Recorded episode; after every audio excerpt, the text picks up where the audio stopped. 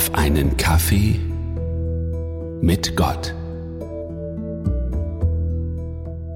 Lass dich nicht auf törichte und nutzlose Auseinandersetzungen ein. Du weißt ja, dass sie nur zu Streit führen. 2. Timotheus, Kapitel 2, Vers 23. Eine Anekdote, nicht nur zum Schmunzeln, auch zum Nachdenken, trifft den Kern der Sache.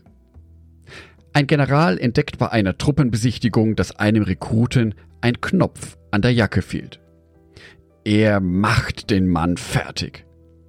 Als ihm keine Worte mehr einfallen, fragt er den unvorschriftsmäßig erschienenen Soldaten, Haben Sie noch etwas dazu zu sagen? Jawohl, Herr General. Was denn? Haben Sie denn keine anderen Sorgen, Herr General?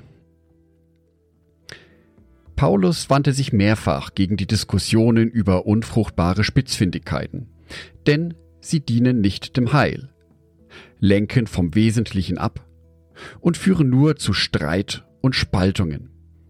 Er nannte Fabeln und Geschlechtsregister 1. Timotheus Kapitel 1 Vers 4 und ungeistliche Altweiberfabeln sowie leibliche Übungen, das meint Askese, die der gesunden Lehre widersprechen, erwähnte Lehrer, nach denen ihnen die Ohren jucken.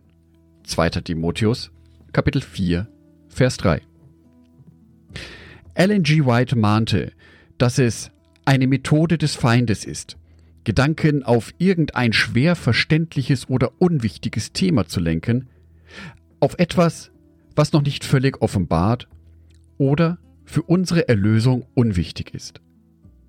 Das wird von manchen zum beherrschenden Thema erhoben, um nicht zu sagen zur gegenwärtigen Wahrheit.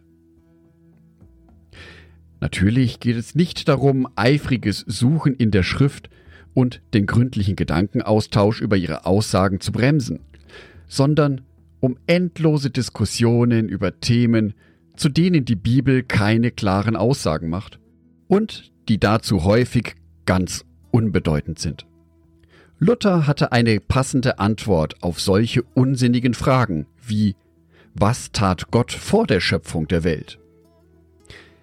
Er ging in den Weidenwald und schnitt Routen für die törichten Fragesteller.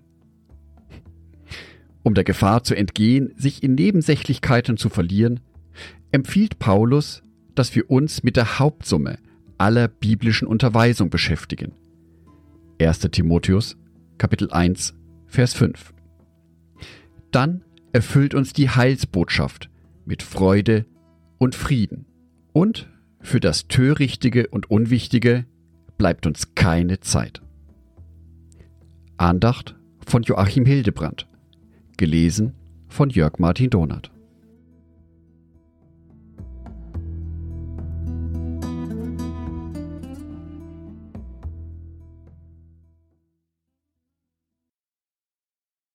Ein herzliches Dankeschön an alle meine Patreons, die es mir ermöglichen, weiterhin den Podcast auf einen Kaffee mit Gott zu produzieren. Herzlichen Dank an Sonitschka und an Andreas Pfeiffer. Auf Patreon kannst du mich bereits mit einem Euro monatlich unterstützen. Oder du lässt mir ein paar Sterne da. Das sagt dem Algorithmus nämlich, dass dies ein guter Podcast ist und wird so mehr Menschen angezeigt. Vielen Dank schon vorab.